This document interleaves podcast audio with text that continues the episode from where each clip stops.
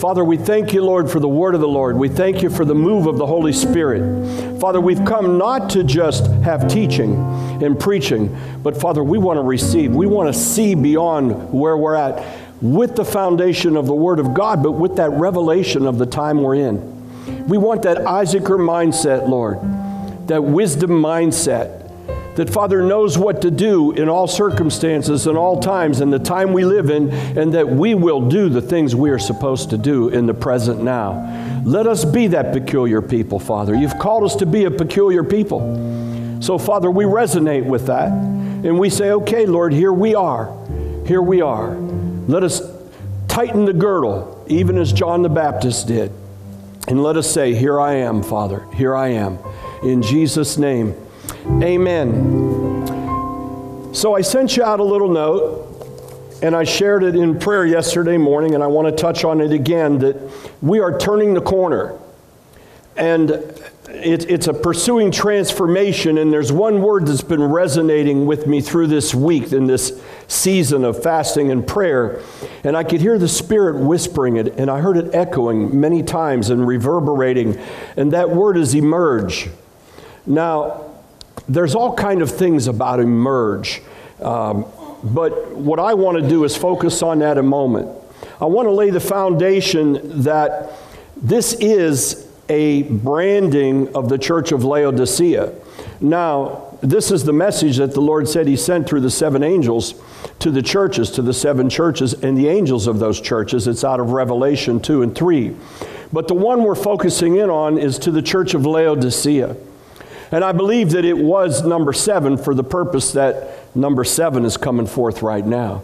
I believe it was the last one of the message he gave because he realized where the church would be today, some 2,000 years after that initial zeal and excitement and passion of the birth of the church in Jesus Christ, and then also that which came forth. Um, with the disciples, and the Pauline epistles, and then the building of the church, the ecclesia. The church today, and this is a tough message, and I'm sure I'll get some lashback on it, possibly from some of you, maybe, I don't know, but certainly from some of my peers and those who are out there. You see, I'm all for grace. Trust me, I, I, appreciate grace. We need grace. God's a God of grace. We're living in that dispensation of grace. And I'm all for love and I'm all for those things that we love to embrace and move upon in our Christian walk and faith. But we need to understand that our Lord is not going to come back until he's coming to claim a bride without spot or wrinkle. So we can pray and argue and debate eschatology. You know, is there a rapture? Isn't there a rapture? Pre, mid, post, all those things everybody has made up. The one thing I don't think is debatable is that we must be honest. Is the bride of Christ pure? Is there a bride of Christ for the Lord to return to right now? And I have a very stark statement to make. The answer is no. The bride of Christ is sick. We're diseased. And I say we because even though I don't want to practice sin and I appreciate grace and run back to the cross and come to the Lord as necessary, I must understand that I am the member of a body and this body is sick. And, you know, when you have something as small as a splinter and you're working with your hands, and some of you can relate to that, right? You get a splinter in your hand and you have to work through the pain. And if you don't get that thing out, it begins to fester. And pretty soon you've got a problem. And depending on what it is and how it is, or how about a piece of metal, or how about something in your eye, you know, something very small can begin to aggravate a very big problem. And it gets in the way. Well, I would like to say that the bride of Christ has a splinter, but the bride of Christ is filled with cancer. The bride of Christ is filled with dementia. The bride of Christ is filled with bitterness. The bride of Christ is drinking from the cup of wrath of Babylon that the Lord spoke to us about in Revelation. The bride of Christ has one foot and the bigger foot sitting in the, in the world and the other foot trying to tread in the waters of God. And the Lord is saying, No more, no time. Now, it doesn't mean that grace will stop, and it doesn't mean that we can't run to the cross and we won't see there be an awakening, a revival. But everyone, too many, are calling for the revival in the world when the world really needs to see revival in the church. How can we be those who flaunt and talk about the gospel of Christ and how great the Lord has made our lives when it's hard for people in the world to see the difference between a Christian and a non believer. It's hard sometimes. It's hard for us in the body of Christ, isn't it? I mean, I can tell you right now if you just want a formula to build a church, they, they'll give you the formula. You can buy the manuals, they'll come and even teach you and your people. They'll tell you what music to play and not to play, they'll tell you how long to talk and not to talk. They'll tell you, don't mention the name of Jesus too many times, and if you dare bring up the Holy Spirit, be careful. Because those are the things that repel people and move them away. And they'll tell you that people are looking for a motivational message, a good message. They don't want to hear about sin anymore. They don't want to be told that lives need to be changed. They just want to come in and feel good within the process. Because you see, then we can just go back out and just assimilate back into the world. And isn't it amazing how few people talk about the gospel and their love for Jesus out in the world? Isn't it amazing that sometimes we have to discover somebody's a believer because when we're talking to them and the interaction, it's no different than the world? Isn't it amazing? Isn't it amazing that not as many people say, God bless you, as should be in a conversation when it's over with? Isn't it amazing? Isn't it wondrous? You see, God is now attacking a culture. And that culture is the culture of Laodicea within the body of Christ. It's a culture. The church has a culture. And that culture is diversified, which in some ways is good and in many ways far worse. Diversity is good when we're inclusive when male and female and all colors and types of people are understanding we're one in Christ and we're equal in Christ. But that culture is foul when that culture assimilates also that everybody in the world is your brother and sister. They are not. We've somehow gotten to that culture where people are, are treating and, and accepting people as brothers and sisters who aren't attached at all to the same father. And we do that out of love, but we also do it out of compromise. I'm not saying not to love. I'm not saying not to show grace. I'm not saying not to be kind. What I am saying is we must be careful what we attach ourselves to. Because that which we attach our to, ourselves to has an impact on who we are. And it starts from the top down. God is beginning a work. I have not seen in my lifetime in the Spirit of God which is now 42 years. I've not seen in my lifetime so many changes in the generals and in those that are in the highest positions in the kingdom of God as I've seen in the last couple years. Another, another founder and president of another network brought home last week. Another funeral. Another change. Another man of God two weeks ago.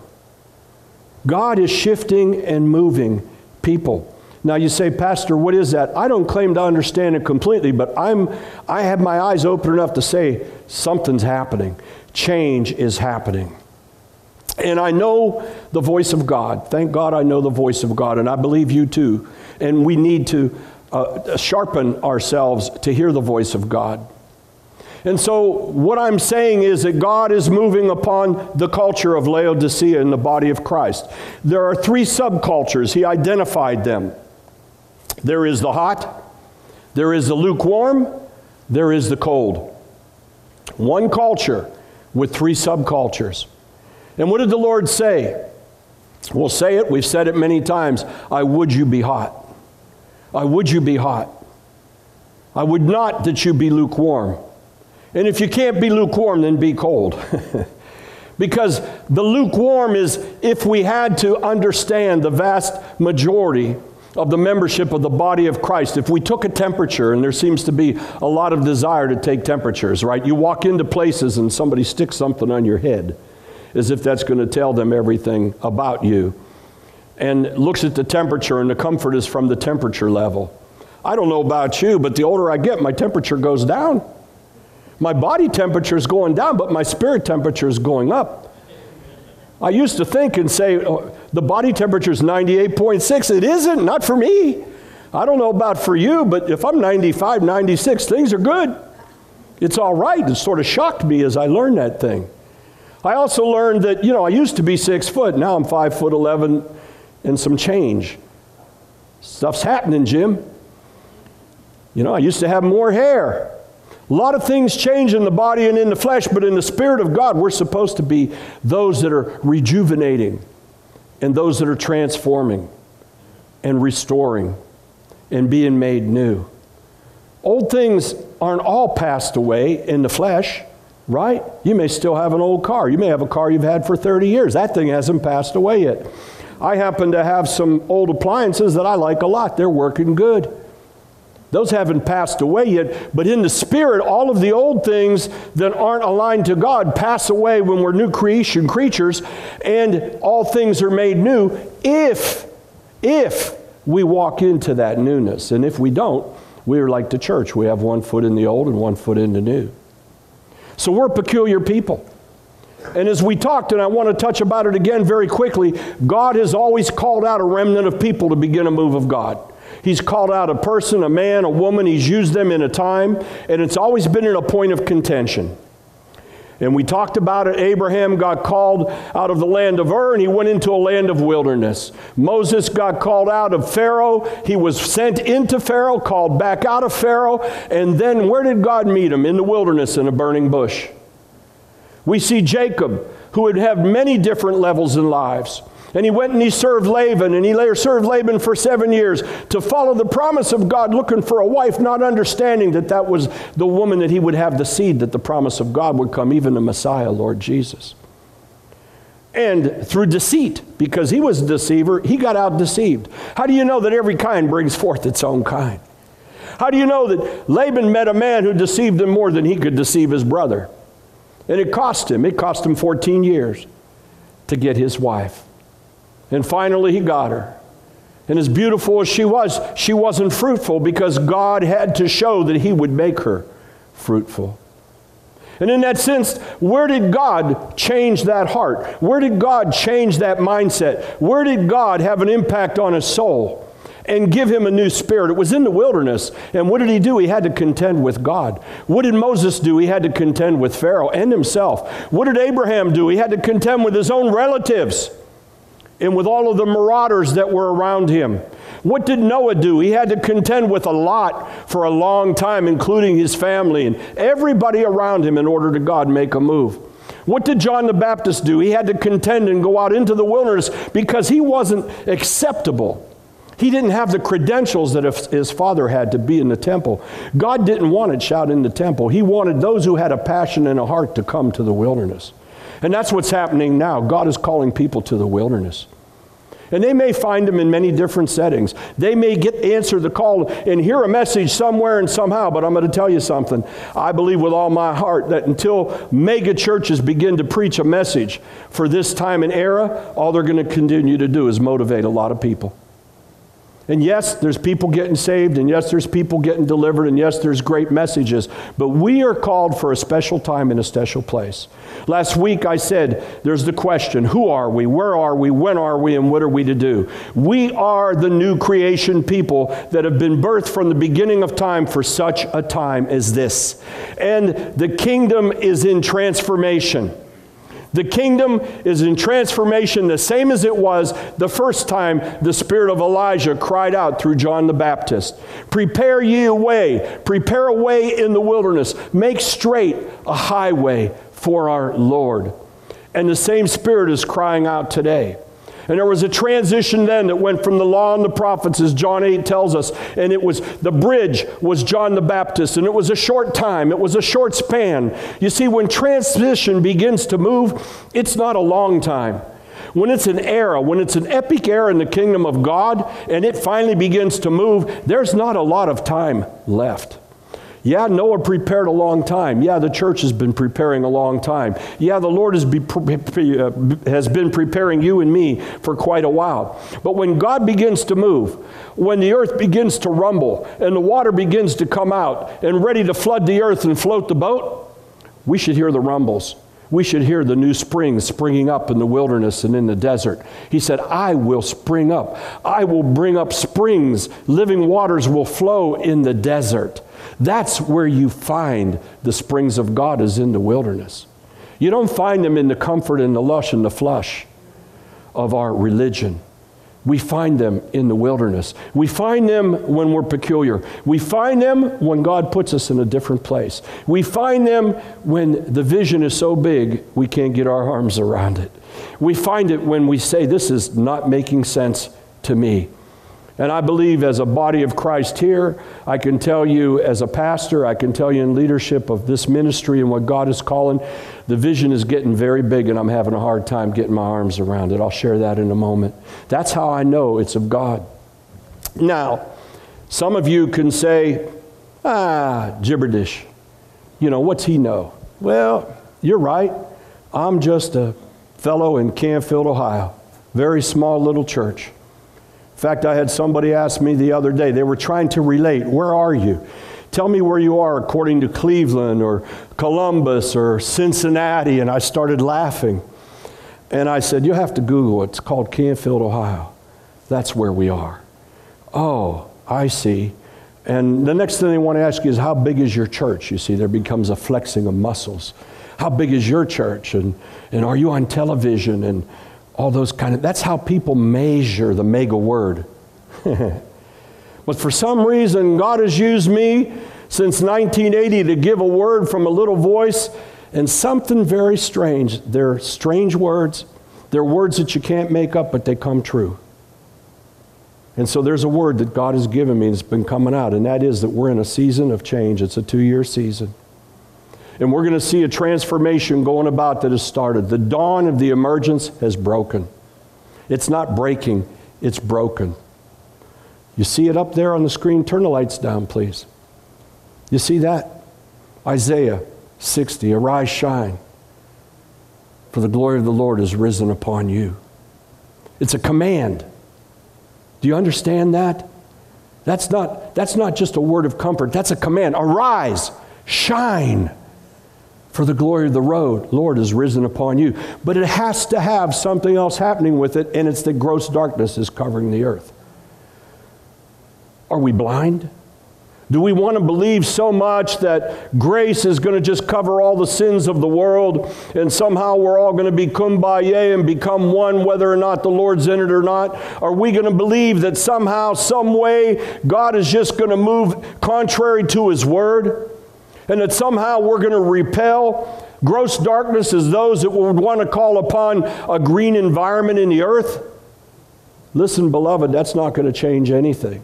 Gross darkness is covering the earth. You and I must arise and shine. You see that? That's the dawn of the glory of God for the kingdom to come here on earth. Now, we've been praying for the kingdom to come. Jesus told us, pray for the kingdom of come. But he didn't tell us the fullness of the kingdom coming, did he? He said, Make sure you repent. Make sure you thank God for the daily bread. Make sure you forgive others as you want to be forgiven and say, Father, let thy kingdom come here on earth as it is in heaven. How many of you would dare say the kingdom has come here on earth like it is in heaven? Hmm? Nobody. But we pray it and I believe it because we are those that are getting glimpses of it. We are those who can walk in the abundance of God. We are those who have an opportunity to reach our hands through the flesh and through this atmosphere of this earth and into the heavenly places. And in those places, we can, we can eat and partake and minister and walk in the authority of the divine abundance of God. That's who we are. That's a portion, that's just a taste of the kingdom. It's just a taste. Do you know one of the first songs I wrote when, when I was uh, auditioning for, for an album was just a taste? I was just thinking about that. And I have to go back and look at those words. It was just a taste. I realized at that point it was just a taste. What we've been doing and living and praying has just been a taste, but now the Lord says, Arise and shine. Because where there's great darkness, Grace prevails, but grace prevails through the glory that rises up in you and me. And we must contend. How many of you know that every time there's been a move of God, there's been a contention? You've had to contend for the faith. You've had to contend and fight to get out of what you have. Ralph, you need to fight. We can sit back and oozy schmoozy and love motivational uh, messages and run from this well to that well and drink whatever tickles my fancy today and look for another answer. And the body of Christ is so busy doing it I mean, I have literally seen houses cleared out where people have had so many messages, so many things they've purchased, so many things they have, and I laugh about it and I say, I wonder when the last time they looked at that one or dusted the dust off of that thing. Because there's this craving for the answer. But the answer is, who are you? You've been called for such a time as this. Where are you? You're in the kingdom of God here on earth. You're a citizen of heaven, but you're still walking in that flesh here in this place. What are you to do? You're to prepare the way for the kingdom of the Lord. Where? Right where we are. God will spread it the rest of the way. How do we do it? We start with ourselves, and then we grasp the vision, and then we walk in it. And we do our part. We do our part. You know, obscurity. Obscurity is what defiles people's visions and hearts. You say, I'm, I'm obscure. I tell you, I've felt obscure many times. I would listen to something I'd already seen. I had the prophetic word, and, and, and, and, it wasn't received, it wasn't accepted, or I was put aside, and I would be frustrated and feel obscure. I know you have too. You have gifts, you have callings, you want to do things. That's obscurity. Well, obscurity is really only relevant to the time and place. But when God says now, when He says this is present now, then it's time to move. It's time to rise up. It's like he says, Arise and shine, for the glory of the Lord is upon you. But if you don't rise up, the glory of the Lord isn't going to find you. Look at it this way. You know, in our lives, sometimes we're in the shadows, aren't we? And we get frustrated in the shadows because we sense and feel there's something bigger and greater in our heart.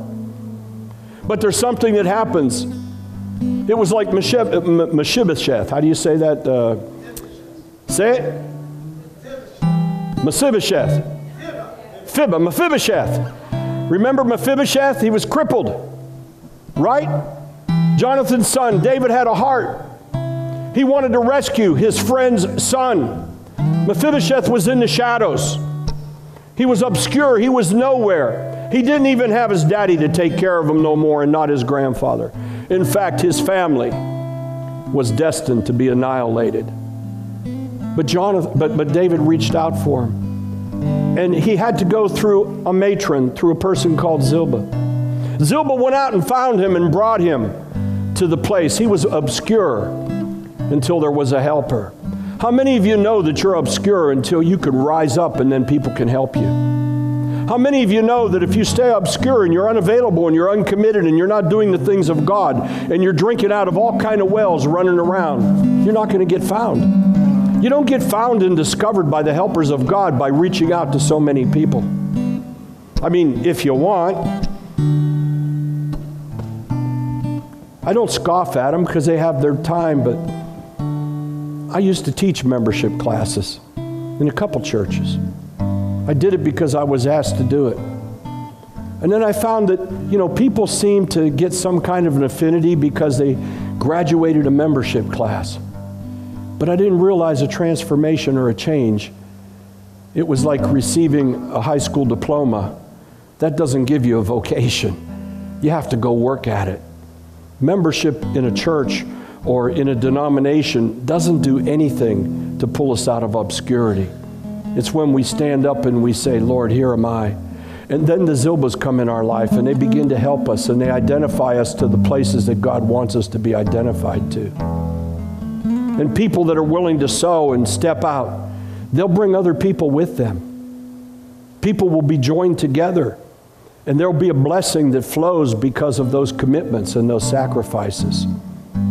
Are we givers or are we takers? Who are we within the call of God and what we're called to do? Are we insignificant or do we feel there's a significance because we know who we are in the time that we live in? And so, emergence. Arise, shine, for your light has come. For your light has come. and the glory of the Lord is risen upon you. Something about emergence. A synonym for that is springing up. God says in that desert, I will have fountains that burst forth from under the ground, and they will spring up and give living water. Today, Israel, the deserts of Israel, is a testimony to that. In the middle of the desert is some of the greatest vegetables grown in all the earth. There's enough vegetables and produce in Israel to feed all of Europe and the Arab world. But the prejudice and the discrimination doesn't allow it to happen. Emergence is time and place and purpose relevant. You see, Noah building a boat had no relevance until the boat was floated. It was foolish. It made no sense us being called to the wilderness in Canfield 11 years ago to start and 10 years to finish made no sense until God floats the boat, until there's relevance. God will also test us to see are we willing to contend? Who are we? Are we willing to hold on? One thing I believe with all my heart God is faithful. God will honor even in our mistakes if we're faithful to what He calls us to do. Even when it looks like all around us it doesn't make sense, God will honor that. I believe that with all my heart. And I know that the dawn is breaking. The dawn of emergence is breaking, and we are the bridge, as I taught last week. You are the bridge of transformation. You've got one foot now in the church age. And that church age is breaking forth, and the kingdom age is beginning to fall down from the heavenlies above. And the, sp- and, and the well springs are filling up and starting to gusher. And those well springs are doing a, a, a, a hybrid work. It's a hybrid work for the cleansing of the body of Christ, preparing the bride of Christ, and a hybrid work for Israel. In three, four different times, the Lord calls Israel his bride. Paul made it very clear. He's coming back for a church without spot and without wrinkle. My beloved, we'd have to be fools to believe that's who the bride is now. You can put the lights back up, please.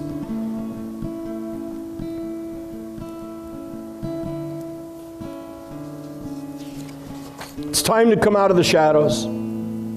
Arise and shine. Emerging means that things will manifest that were hitherto unknown to you. It's an opportunity, it's a time, but you must contend for them.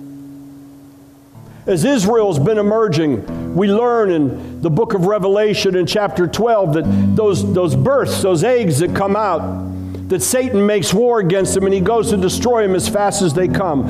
How many of you know that Satan's first move against you and the things of God is to try to steal the seed that God gives you? How many of you know that? The seed begins to come out and you get all kind of doubts because you can't quite see the plant yet and you're not sure of the time and the, and, and the watering, and, and the vultures come to try and steal it, and the, the fowls of the air come to steal the good seed. And that's when God says, Cry over that good seed, continue to nurture that good seed, because there's something emerging that was hitherto hidden. For many of you, God is exposing and dealing with things in your lives. This is your opportunity. This is your time to break forth. Not to be somebody who's measured by your failures or what you didn't do or how foul you think you are, or your sins or your inabilities to break through, but to be measured by the emergence of what God's doing for you now. If God's doing something for you now, don't think that's a mistake. That's the dawn of emergence. And because you have a heart, you've held on, sometimes just holding on with scratching nails like on a cliff. God honors that. And He says, Now's your time. And I'm going to float your boat in the middle of the wilderness. And everybody's going to be wondering, and those who aren't are going to drown in the judgment that I pour out. You see, without judgment, there is no grace. That's not a message people like to preach. Why do we hear that judgment must begin in the house of God? Because how can God bless people with grace if the house of God is frustrating grace? It's a false grace. God's not false, God's true. There must be judgment. But God's gracious. just like He has been with this country and many. He will allow there to be many opportunities to get back with God. We're in that time of emergence. The dawn of emergence is breaking to prepare for the kingdom come.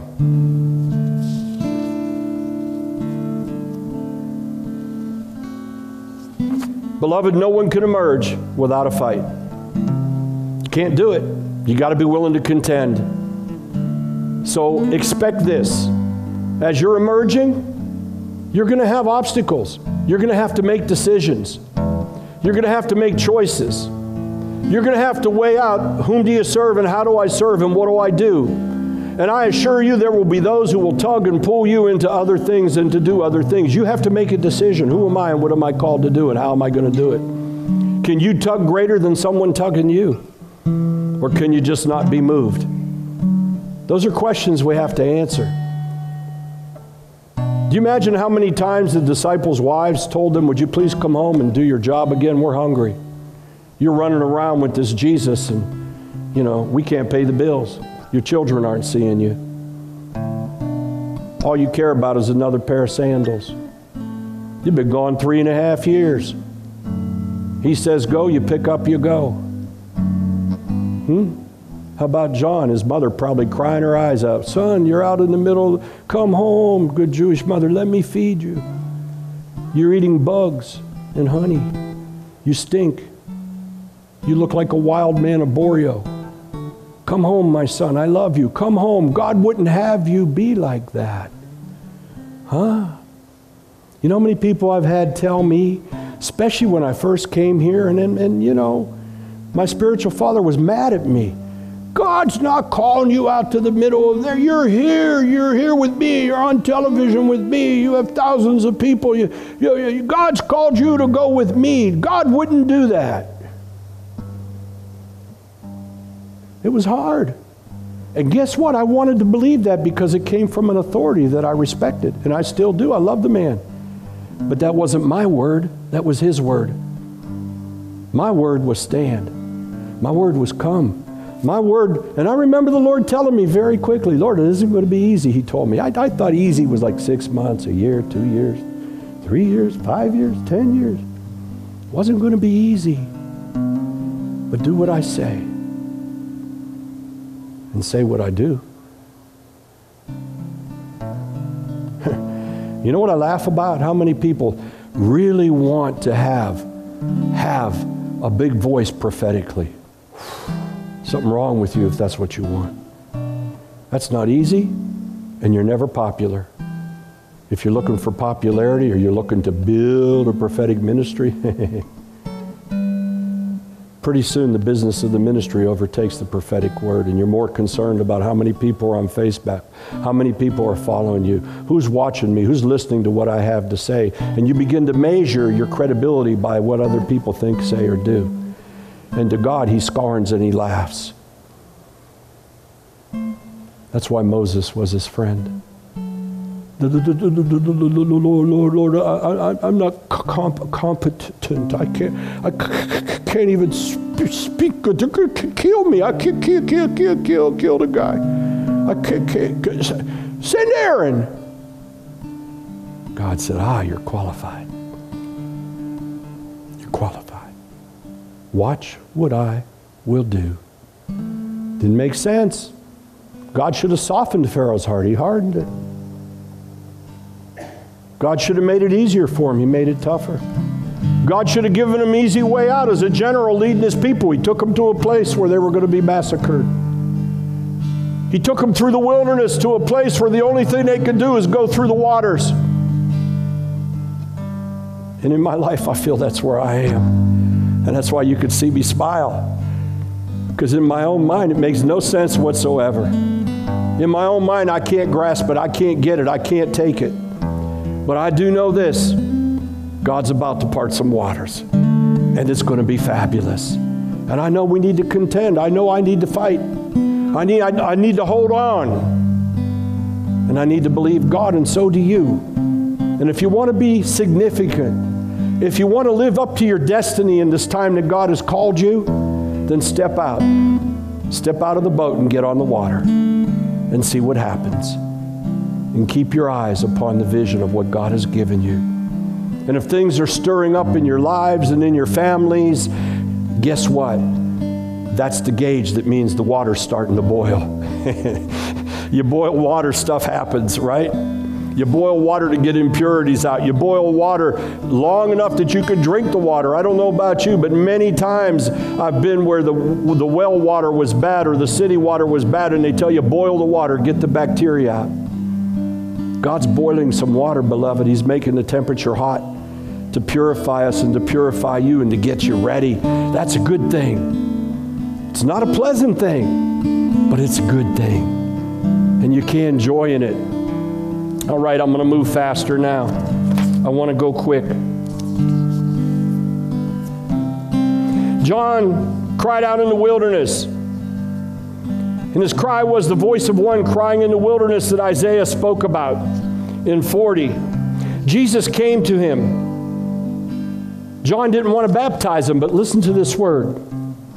Jesus said to him, as John tried to prevent him, saying, I need to be baptized by you. And you are coming to me? That's what John said. Jesus said, Permit it to be so. Listen to the word now. Permit it to be so now. For now, this is the fitting time for us to fulfill all righteousness. When Jesus declares something in the now, it means something's about to pivot. There's a change that's a coming. I'm telling you, Jesus is proclaiming the now with the dawn of the emergence of the kingdom of God. Something is happening, and it's now. It's in the present now. It's no longer about another time. Jesus let John know this is significant and serious. And John, you've been called for this now so that we fulfill righteousness. We speed forward. Jesus gets baptized, he comes out of the water, and what happens? What does God do? He pulls him right into the wilderness. Mark 1 12, 13. Then Jesus was led up by the Spirit, by the Spirit, by the Spirit. Somebody say, by the Spirit. How many of you know you're being led by the Spirit? We like to say, I'm a new creation creature. Well, we, a new creation creature acknowledges and takes comfort in knowing you're being led by the Spirit. We are being led by the Spirit into the wilderness of God. That's a wonderful thing in our lives. And the only thing that'll stop it is us. We can choose not to go into the wilderness. Jesus had to go into the wilderness. And what did he do there? He was led by the Spirit. And he was there in that wilderness 40 days. And he was tempted by the devil. An epic battle. And, he, and we know all of the ones he told him. We know everything that he did to try to convince him. But this I want you to know. This was a foreshadow of the war that was coming between Jesus and Satan that ultimately made you a victor. This was a foreshadow of it, three and a half years before. Do you understand you're a foreshadow of the great victory that's coming here on earth through Christ again? You're the foreshadow. We're the foreshadow. Are you getting it? I don't think you're getting it. If you're getting it, somebody do this for me. If you're not getting it, then don't look like Joe and go like this. Yeah. Yeah. Give me this. Let me say it again. You're a foreshadow of, of the battle and the war that's going to be won. Jesus going in to be tempted by the Spirit in the wilderness, contending with the devil, was a battle that he had to win in order to set him up for the war that he would win three and a half years later. The enemy got lulled to sleep. The enemy thought he won. The enemy thought he got Jesus. He thought he got his soul. He thought he got his mind. He thought he got his body. He thought he prevented his spirit from going back to the Father. But Jesus entered into the strong man's camp. He disarmed him. His soul was made sin that had never sinned, that you might be made the righteousness of God in Jesus Christ. Let no one fool you. When Ezekiel said, The soul that sins must die, God was speaking those words.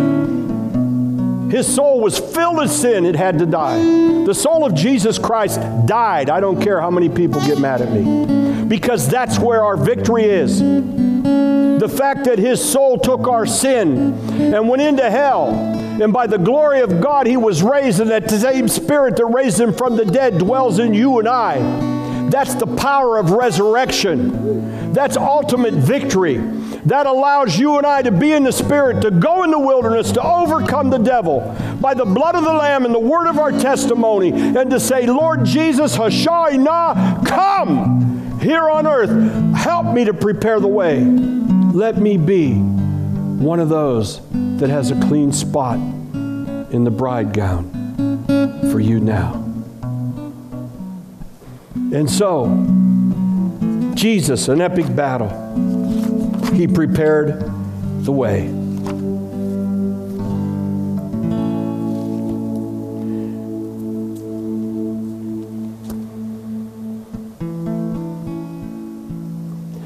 I just want to read you a scripture that I read Saturday morning, one that really speaks to me. I've been waiting. I've been waiting to see the fulfillment of the scripture since I first saw it in February of 1980. I saw this vision.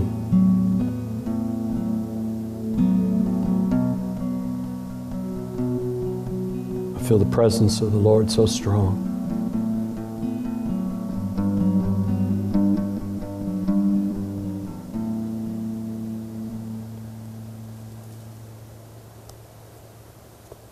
Hosea the word means salvation, Yeshua, Hosea.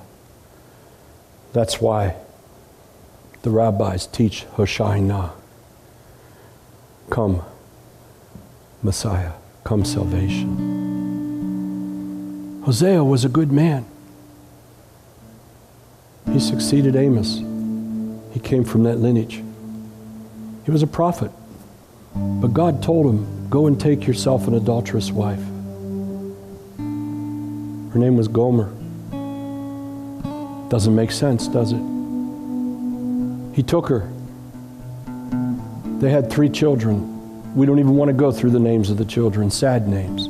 God has left you, God isn't with you, God doesn't like you.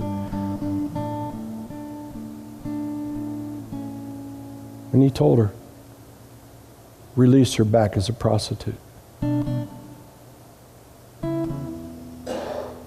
She was purchased back by the things of the world.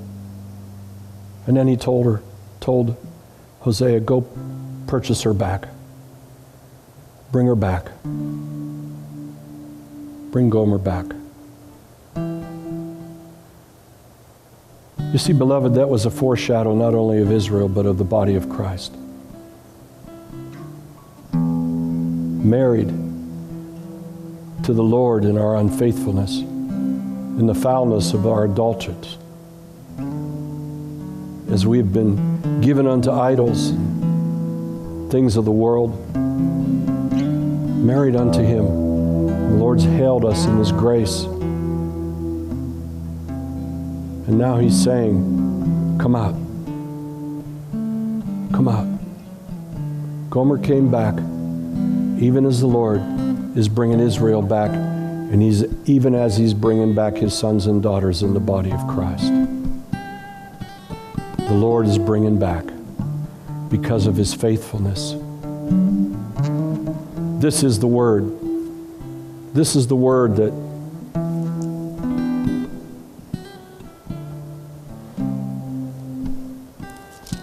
the Lord gave. Let's read it in Hosea 2, verse 14. Therefore, behold, I will lure her, I will bring her into the wilderness and speak comfort to her. And I will give her her vineyards from thence, and the valley of Achor for a door of hope, for hope, for hope. And I shall sing there as in the days of her youth, and as in the day when she came up out of the land of Egypt. Are you getting the understanding. You came out of the world. We came out of the world. And now the Lord says, as in those days, I'm going to give you back that hope, but I'm going to take you in the wilderness to meet me. And it shall be in that day that the Lord, that you shall cry unto me, Ishi, and you shall say no more Baali. Ishi, Father, Ishi, blessings. No longer Baal, no longer idols, no longer ascribing to God a name that's not his name. For I will take you away the names of Baalim out of your mouth. I will destroy your idols. I will destroy the secularism in you, the humanism in you. I will take out that which needs purged from you. You will no longer try to prioritize where God is in your life. I will be number one, and there will be no number two and three. If I'm not in them, you don't have them. Tough word. You shall no more be remembered by their name, and in that day I will make a covenant for them with the beasts. And I will betroth thee, verse 19, unto me forever, in righteousness and in judgment and in loving kindness and in mercies. I will betroth you unto me in faithfulness, and you shall know the Lord. And it shall come to pass in that day, I will hear, and I will hear the heavens, and they shall hear the earth. This is the vision. I was pretty well broken down to nothing. No relationships, no friends didn't understand anything about the body of Christ. Myself and the Spirit of God alone in a dark home on the north side of Youngstown. No heat, no water. The dead of the winter, February. Crying out to God, Is there any way back? Any way back for my people? I see no way. And I got that vision. And I saw the daughter of Zion being led out into the wilderness, tattered and broken, defiled. I saw her come to where there were shining scarlet ruby feet. She bowed upon them and put her face upon the feet, and the glory of the Lord broke out. And I began to cry. And the Lord spoke to me, Hosea, and I went to Hosea and I read that. I said, The day's coming, Lord the day's coming when you'll take us to the wilderness. Beloved, the day's here. We're going to the wilderness. I've lived to see that. And now I want to see it manifest. We're in the wilderness. And the Jews and the church are going to merge at the feet of Yeshua. And he's going to cry out, my bride is come.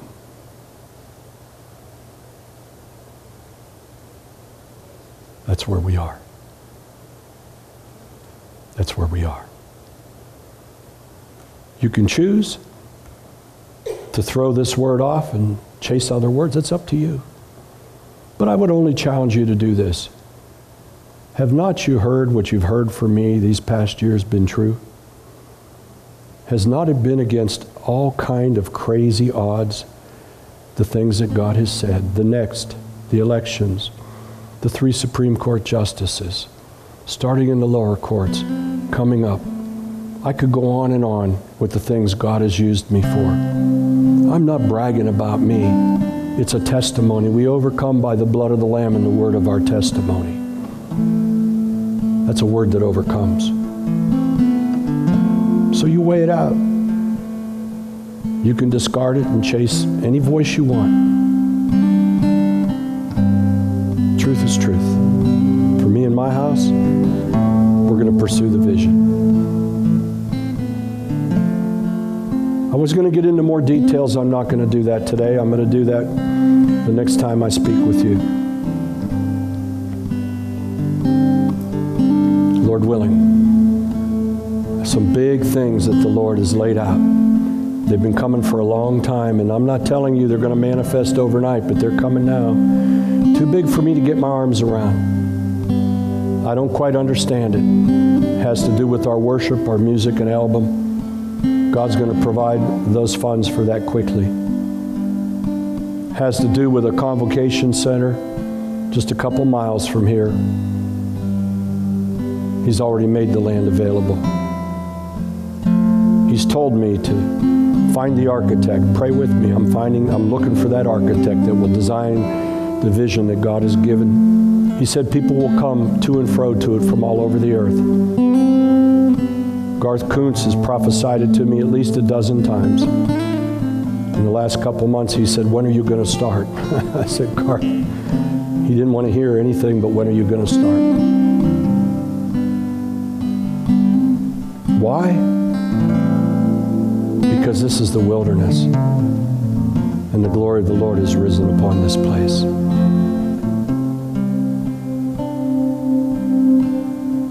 There's going to be some addition in this house. I don't understand it. I don't know who it is. I'm not even trying to make it happen, but the Lord's told me there's going to be addition in this house. He's going to send us more leadership, more people, things to do, people to do, missions and visions to serve. And He's going to provide the resources. I can tell you surely that the vision He's given isn't going to be provided from the resources of the tithes in this present house. Thank God we've never really relied upon that. I'm, and I'm not mitigating that. Thank you for everything you do. He's a big God. How big is our vision? What is our role? What is our part? Two weeks from now, we're going to have a visit from an old friend of mine, Pastor Mario Forte. He's a director in the ICME. He's been going on about the nation planning churches and calling up pastors. Mario and I walked together and served together for seven years in Miami with Pastor Alberto Delgado. Actually, six years. He left before I did in the seventh year. Ex gang leader, tough looking guy. I think he's about 20 years younger than me. Powerful preacher totally no nonsense.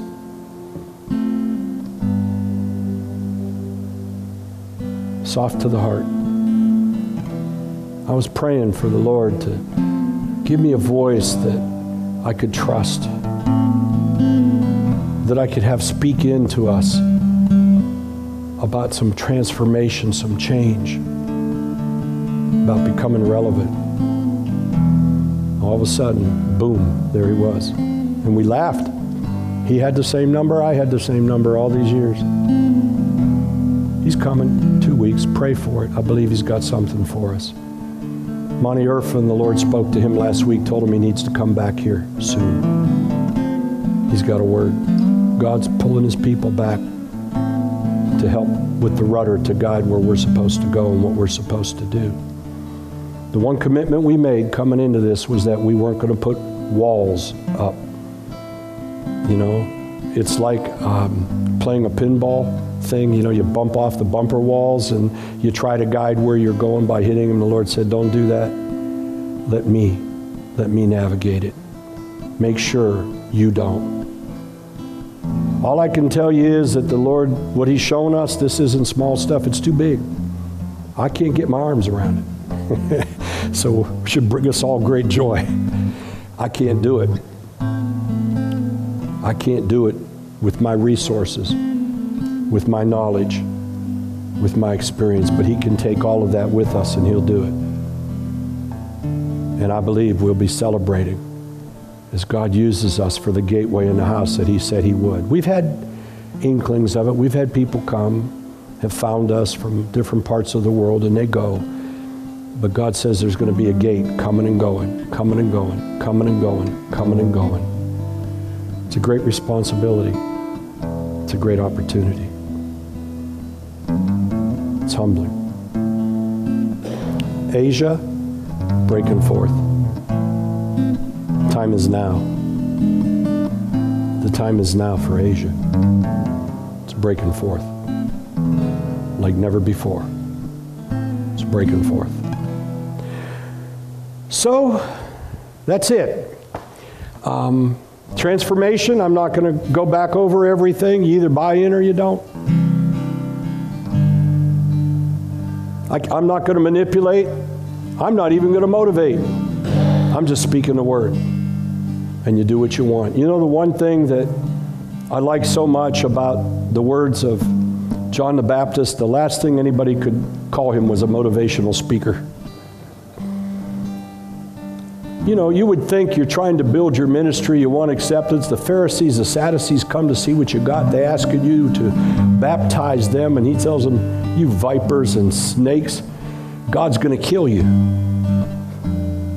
He's going to cut you down like a tree and throw you in the fire. Get out of here. That's not a motivational speaker. He's going to take the chaff and burn it, and the goodness, he's going to harvest it.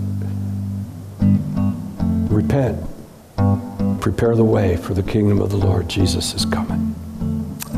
Amen. Father, thank you for the word of the Lord. Thank you, Father, that you let it ring true and reverberate in our spirits. Let us be honest. Let us be truthful. Speak to us, Father, who we are, what we can do, what we should do, that we know how to do it, that we do it together. Father, those that are online, join them to us with a, with a greater passion. Allow us to help to serve them. Our churches, wherever they are, Father. Father, let the diaspora grow. Let the net be spread large. As Jabez said, and star, enlarge the pegs of the tent, Father. Not for our own kingdom, but for yours, Father, in Jesus' name. Thank you, Lord, for what you've done, what you're going to do. And let us not bring the end of a chapter with this fast. Let it just be the beginning of the dawn of the emergence of the kingdom here on earth. In Jesus' name, amen.